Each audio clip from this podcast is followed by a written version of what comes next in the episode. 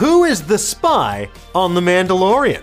Welcome back to Nerdist News. I'm Dan Casey, and today we're delving into the latest episode of The Mandalorian. Titled The Spies, it was full of battles, betrayals, and a surprising amount of bot stuff.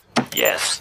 And as the episode's title suggests, there is a spy or two in our hero's midst. So who could it be? Do we have a spy?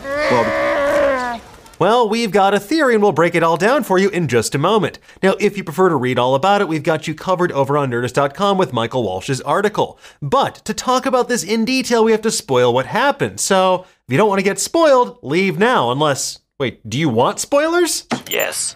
No, this is not a good idea. Come on.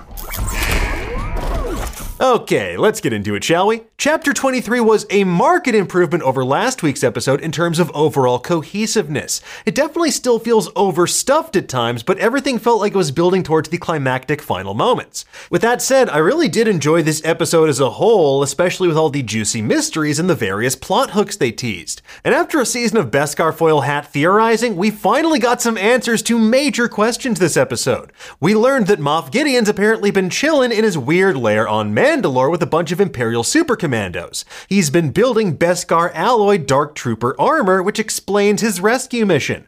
And despite his claim that he isn't obsessed with cloning, his secret facilities on Navarro and Mandalore both have back-to tanks full of briny test subjects. That, with his admiration for the work of cloners, seems pretty sus to me. We know that he's an ardent Mandalorian cosplayer and cultural appropriator, but what's he really researching out there beyond the sick Sith science of Palpatine's Snoke project? Well, more on that in just a moment. We also learn that Moff Gideon's part of the Shadow Council, a group of Imperial remnant leaders who are pretending to be disorganized warlords. What they're really doing is orchestrating the return of Grand Admiral Thrawn to be what the Ahsoka trailer deemed as the heir to the Empire. But for the time being, as Gideon points out, Thrawn is nowhere to be seen. We know that Ahsoka is hunting Thrawn down in her eponymous series, which debuts this August. So, is Thrawn playing the long game, and is he lying low? Is he still trapped in deep space thanks to Ezra Bridger and those space whales? Only time will tell. We know he's coming, but in the meantime, it's giving Moff Gideon a big chance to seize more power among these fractious fascists. One of the other members of the Shadow Council is Captain Pelion, Thrawn's right-hand man who's appearing for the very first time in live action. Another is General Hux's father, Brendel Hux, played by Donald Gleason's real-life brother, Brian Gleason. Hux is heading up Project Necromancer, and this sounds like the official name for both resurrecting the Empire and Palpatine's cloning initiative to make a viable body into which he can effectively return from the dead himself. Somehow Palpatine returned. We also learn in this episode Grogu's very first words. No. Okay, maybe not what we expected, but thanks to those enterprising Anzellans, we now have Neon Grogu's Evangelion. And unlike Gendo Ikari, Mando does not want his baby to get in that damn robot. Maybe when he's older. No. What do you mean, no? No. With that said, the episode also raised questions in equal measure. Most importantly, the question of its title. Who is the other spy? No spy. No spy. The episode is titled The Spies, plural, yet we only see one obvious double agent, the supposedly reformed Imperial comms officer, Elia Kane. At the outset of the episode, she meets an Imperial probe droid in a dark alleyway amid the cyberpunk streets of Coruscant to report on the Mandalorian situation to Moff Gideon. And quick side note, Imperial probe droids way bigger than I expected, especially compared to Empire Strikes Back. Was that the baby version that Han killed or something? I don't know, how did this thing remain undetected on Coruscant though? Maybe it's also part of the amnesty program as well, like those other separatist droids? But back to the matter at hand. Elia Kane is only one spy, and considering the amount of betrayals and backstabbing that happens in this episode, she can't be the only informant that Gideon has snitching on Mando movements. Did we make contact with a spy or not? So, who's the spy? I'm the spy. No, Hux. Not you. In our opinion, there's only one viable candidate for who this Mandalorian mole could be, and it's someone that you might never expect. Folks, I'm talking about the Armorer. I knew it! No, you did not. I know, she's a trusted leader. She seems to prize the survival of the Mandalorian people and their foundlings above all else. But she was also someone instrumental in leading the combined forces of the Mandalorian people into a deadly trap. So consider what we actually know about the Armorer. I mean, she's been acting a little bit strange lately, yeah? She broke with her cult's deeply held beliefs when she instructed Bo-Katan to remove her helmet and declared that she didn't have to follow the way because Bo walks in both worlds. You know, like Blade, but with a jetpack instead of one-liners about ice skating. Some motherfuckers are always trying to ice skate uphill.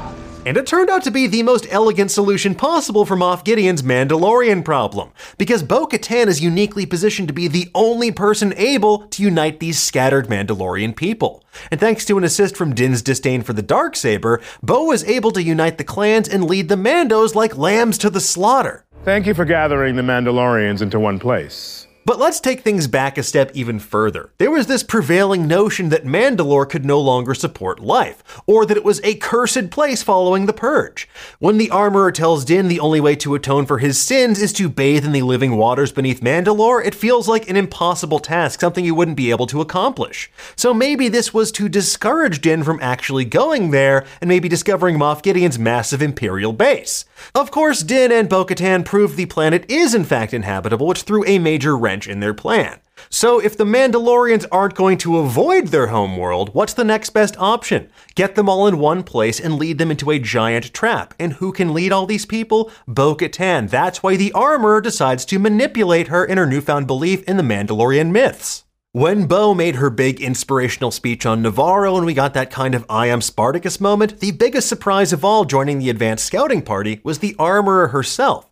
Typically, she doesn't really participate in any of these away missions. Her place has usually been leading the covert from wherever they're hiding out. And as Michael Walsh pointed out on Nerdist.com, there's a great explanation for this. The Armorer is a living chronicle of Mandalorian history and culture. If she were to die rescuing some kid from a big-ass bird or fighting Gorion Shard's pirate crew, the Mandalorians would lose a major lifeline to their culture. It's to the point the Armorer volunteering to come with surprised even Bo-Katan herself.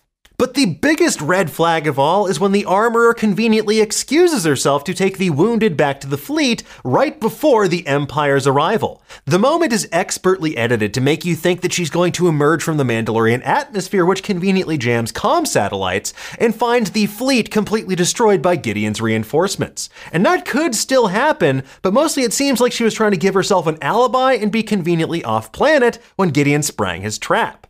So why spend so much time building this palpable sense of dread, only to leave us hanging? To emphasize the importance of the Armorer leaving the scene of the crime, and to really drill down that she was in on it the whole time. And I mean, come on folks, she is the Armorer. She's someone who forges all of the Mandalorian armor and weapons, and she's someone with a deep connection and passion to Mandalorian culture. You think she'd want to be there when they see and possibly ignite the Great Forge for the first time in a generation. So why would the Armorer be working for Moff Gideon of all people? Well, maybe in her eyes he actually was the Mandalore after Bo-Katan surrendered to him as she admitted during dinner. Or maybe she struck a separate deal with him to spare their cult in exchange for working with the Empire on an ongoing basis. The Armorer leads the Children of the Watch. They are a cult of Mandalorian fundamentalists who survived by hiding out on the moon of Concordia. The Children of the Watch's hardline adherence to the Creed made deep divisions among the Mandalorian people and kept them fractured. That's something that would only help the Empire in their quest to rebuild and eliminate a powerful force that could stand against them. Now, we know the Children of the Watch are an offshoot of Death Watch. Death Watch was a Mandalorian terrorist group that was absorbed into Darth Maul's Shadow Collective. And while Death Watch ultimately splintered even further by joining the Mandalorian resistance under Bo-Katan's leadership, others remained loyal to Maul and the Shadow Collective to the bitter end.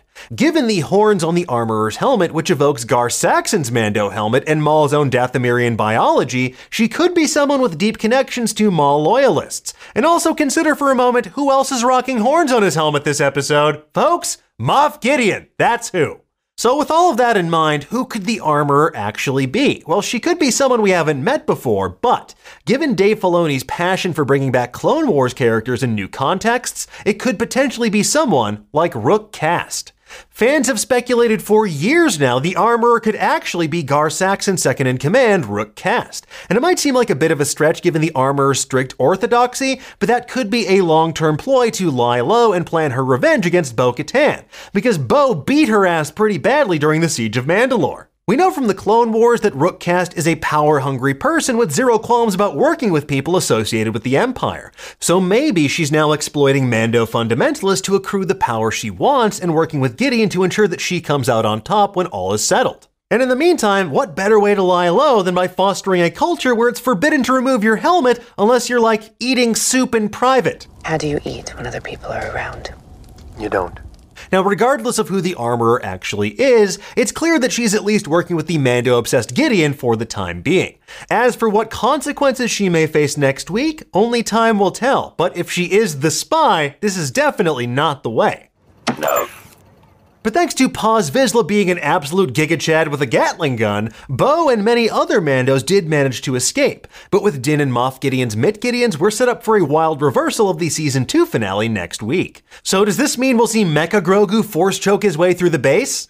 Yes. Will he feel even remotely guilty about it? No. Will he 3v1 those Praetorian guards? Yes. I sure hope so. Anyway, folks, there you have it. That's our best theory for who the other spy could actually be. We'll have plenty of other deep dives for you in the days ahead over on Nerdist, but for now, tell us, what did you think of this episode? Who do you think the spy could be? Tell him we found our spy.